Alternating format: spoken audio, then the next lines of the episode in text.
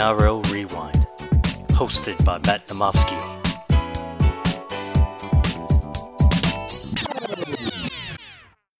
Hello, NRL fans, and welcome back to the NRL Rewind podcast. I'm your host, Matt Namofsky, and welcome back to the podcast. Today, doing something slightly different. Had a topic you just wanted to quickly uh, settle, get a little podcast out, uh, get my thoughts across. It's a pretty interesting one. There's not many times in the league where a fullback in his prime hits the open market that could attract some good attention. Normally, it's a player who's you know well established, probably uh, in the back end of his career, or it could be like your Kalyn Ponga, uh, your Reece Walsh, who gets nice and early before they before they've even hit their prime, and you know you get them on a cheap deal. The situation with Matt Dufty is very interesting to me. I just want to have a quick chat about it because when you kind of look at the landscape of the league and the fullbacks that are in place right now, he's an interesting piece that can really swing the comp in a couple of different ways and make some teams on the cusp, you know, that maybe that last piece, or, you know, he could be going to a struggling team and really just plug a gap, or he could be, you know, probably the best backup in the league of any position. So, want to kind of to run through a couple of scenarios because I think this Matt Dufty signing, wherever he does end up here, obviously news has come out that the Dragons, you know, have told him he can go to any other club. You know, they don't want to re-sign him for next season. That was before his two try, five assist performance against Brisbane last Friday. But again, just wanted to kind of talk through some of the scenarios at play here because it is it's quite interesting. And again, a fullback in his prime does not really hit the market that often. So kind of wanted to go through it here. So I think let's start by saying obviously Matt Dufty is a fullback. He has got some he's he has got some half skills in him, but he's an out and out number one. I don't think you can play him in a line. You know, he can't make 35 tackles a game with good efficiency and still able to maintain his speed and his ball playing ability. So I think he's pretty established here. He's got to go as a number one. So I wanted to kind of talk through, we'll go down the ladder here just to see, you know, who's got a number one right now that they would prefer to have Matt Dufty instead of. So let's kind of run through here to see out of the 16 clubs, how many how many spots are we talking about here? So the Panthers at number one, Dylan Edwards, not moving Dylan Edwards. Storm at number two, they got Papenhuyzen, they got, and then obviously Nicho Hynes was left now, but Papenhuyzen, uh, so that's no. Eels are three, Gutherson, no thank you. The Rabbits at four, Latrell Mitchell, not going to happen. Tedesco at five with the Roosters, again, not going to happen. So let's run through these a little bit quickly. You got Manly at six, Turbo, no. You got Valentine Holmes uh, for the Cowboys at seven, no. The Dragons, let's put a pin on them because they're going to come back here. The Warriors at nine have Reece Walsh. The Sharks at 10 have Will Kennedy or Nicho Hynes. Both not going to happen. 11 with the Tigers, Daine Laurie, not going to happen. Gold Coast Titans at 12 with AJ Brimson, not going to happen. Canberra Raiders at 13 with Charnze Nicoll. Let's put it, let's put a bow on that and come back to them. Newcastle Knights at 14, Kalyn Ponga, no. Broncos at 15, we're coming back to them, and the Bulldogs 16, we're coming back to them. So going through all 16 clubs, there's only four in play here. It's the Dragons, it's the Raiders, it's the Broncos, and the Bulldogs. So let's kind of go through these one by one. The most logical one is the Dragons come to their senses and re-sign Matt Dufty. He's getting that bit of efficiency in his game where when he plays, the Dragons, you know, perform well. When he doesn't play, it's a mess you know, he he's that ball player at the back. He has that good line speed. You know, he hits the hot hits the line really hard on his returns. And obviously, to me, sniffing around the rock, you know, a couple of forwards are going to throw some offloads. Ben Hunt around that play the ball. That makes the most sense to me. Let's skip down to the Broncos at 15 here. Obviously, they were really in for the Nicho Hynes sweepstakes and got uh, got pipped at the end by the Sharks. They've got Adam Reynolds, who have come to the club as the new number seven right now the options are fullback. Let's kind of see what they've got there. So they could put Tony Staggs at the number one. I don't think that's going to happen. They had Jamayne Isaako at fullback, and obviously he's been dropped this week. Herbie Farnworth is the new number one. I don't think it's his full time position. I think he's a better center. And Tesi Niu, who obviously hype it before the season to start there, not going to happen. Matt Duffy will be an upgrade on everyone there. Matt Duffy and Adam Reynolds as a half as a you know a halfback fullback combination. I like it. I can see some options there. So to me right now, Dragons obviously with the familiarity. Um, but if the Dragons are steadfast on not re-signing him, the Broncos have a very nice shot here. You know, out of a ten, how would I like the fit? That's an eight, that's an eight out of ten. That's that's very nice. I like the Dufty to the Broncos. Let's go to the Bulldogs. Obviously, I think last year when they signed Corey Allen, they thought he was going to be the fullback of the future. That's not going to happen. Uh, looks like he's going to be on the wing on the center. That's where he's going to play. You have Dallin Watene-Zelezniak, who's playing there right now, and Nick Meaney, who's been switching times there. Both serviceable, but again, could be an upgrade there. And the big piece here, you got Josh Addo-Carr coming next season.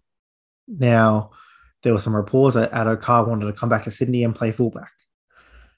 Can he play fullback? We, we don't know yet. We haven't seen it yet. So, look, Matt Dufty to them, it could work. I think, you know, they're starting to put a lot of money into their backs and their halves. Uh, obviously, Cotric, you've got Addo-Carr on good money, Corey Allen's on good money. Then you got uh, Matt Burton coming in, got Kyle Flanagan. So they've got some money already tied up in a lot of key positions there. So, look, the fit is probably, you know, again, it's a team that needs a lot more than one piece. So that's probably a six out of 10 for me with the Bulldogs. But Matt Dufty would look good in the, the blue and white. The most intriguing one is this report about the Raiders. So the report has come out that Charnze Klokstad, who's their best uh, fullback right now, been there for a number of seasons, played really well. They see him as a center. They want to move uh, Charnze into the centers to accommodate Matt Dufty at the back. A couple of things here. I think this season, as you've heard on the podcast, me repeat it over and over again, I think one of the main reasons the Canberra Raiders find themselves in 13 position, four wins, eight losses, is because they've really missed Charnze out the back. You know, workhorse out the back gets a lot of stuff done. In the centres, look, he'll do a job. Defensively, very sound. He has a lot of try savers in his in his arsenal when he's in the back and defending in attack, you know, it's a lot less. You know, he hasn't really got that passing. He's more of a running fullback. So putting him on an edge and, you know, kind of trying to get outside or inside of his man one on one, a draw and pass. I like it. Now let's look at the overall state of this uh this Raiders club and where they've got to allocate some resources here.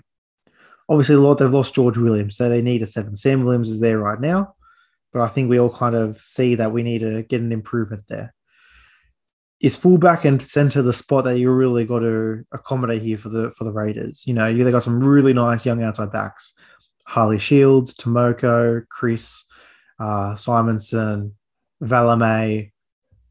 You know, there's plenty of outside backs here to run. So to me, in theory, when you first hear it, it's it's interesting, Dufty to the Raiders and Charnze into the centers. But to me, the fit is a four out of ten. You they're going to allocate their resources, I think, to a true out and out half here to partner Jack Wighton. Uh, so to me, that's not going to happen. You know, they they might talk themselves into it, but when we talk about the teams here of who fits where, I think that's not one of them. So to me, it's a two horse race here. It's the St George Illawarra Dragons and the Brisbane Broncos. I think they're the two most logical. I think they're the best fit, and they're the one where a re-signing of Matt Dufty here would really help them solidify the core that they've got right now. The Dragons, again, it's familiarity. He knows where he is. He's been there for a number of seasons. Look, he's had a couple of rocky starts to his career at the Dragons. You know, there was that report that Paul McGregor said, you know, if you play like that, you're going to go play for the Titans when the Titans weren't going too crash hot. He's been dropped a couple of times. But again, he's a class player, and you've seen what he does when he's outside the lineup here. But to me, the one I'm clamoring for is obviously the Brisbane Broncos. They lost down the Nicho Hynes deal to me, they're obviously saying Jamayne Isaako, Tesi Niu is not the option there. This is a great fit. I think if you kind of look at a nucleus here of a young Bronco, or not even young, you know, we're just talking about core players here who you can build a club around for the next three years. Let's let's look at this as a three-year window here for the Broncos to get back to relevance, and they can start building and getting their young players along. So you have Dufty, you have Staggs, you have Adam Reynolds, you have Payne Haas, and you have Tevita Pangai Jr. and Pat Carrigan. That's seven players there. That's some seven class players. And just what it does there is in key positions, you know, in the one and the seven especially, you bring in through free agency, you bring in some class players, some experienced players that can take the load off these young guys that are learning on the job and still trying to figure out what their best football is. So to me, I think the Brisbane Broncos is the best case. I think the Dragons will be in the next best case. I will then go the Bulldogs and the Raiders, who again, this, this story's come out of nowhere. I don't mind the story again.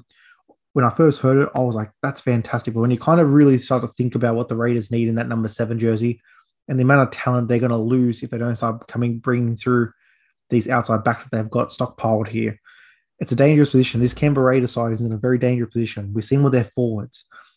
You know, at the start of the season, we said, you know, they can fill two forward packs with the number of fours they've got. They're going to start coming off for some re signings here, you know, an Emre Guler, a Corey Horsburgh, a Harry Naira, you know, all these players that, you know, a Joe Tapine, all these guys are going to come off contract and they're going to start losing them. We've seen the Broncos have started to leak a little bit of their younger players. So I think they need to get at least in some key positions some established stars. I think Dufty and Reynolds are two fantastic signings for what they need. If you look at them the last year and a half of what they need, it's an out and out seven who's the lead playmaker and some spark out of the back. And I think that's exactly what you get with those two players. So for me, on the NRL rewind here, I think uh, Dufty to the Broncos makes the most sense. It's the most logical one.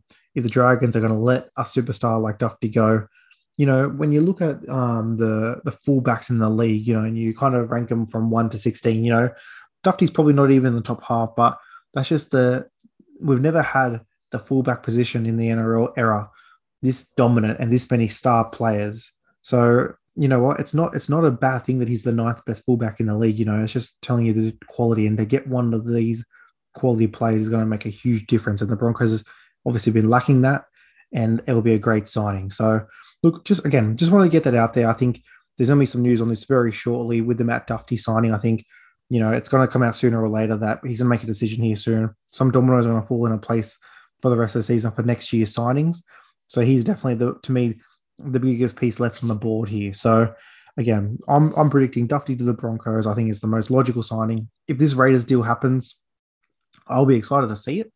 Just from a from a position of you know seeing Dufty in the green and Charnze in the centers, but again, I think there's some some other key holes here the Raiders need to kind of focus in instead of bringing in a, a big money fullback here. So again, guys, that was just a quick one. Um, we'll be back later in the week with the round third, round 14 review. We get we're getting further and further into the season. We'll obviously uh, come back with an origin review as well, just a quick instant reaction to the game. So thanks for listening, guys. Have a great day. Hear from you soon. Cheers.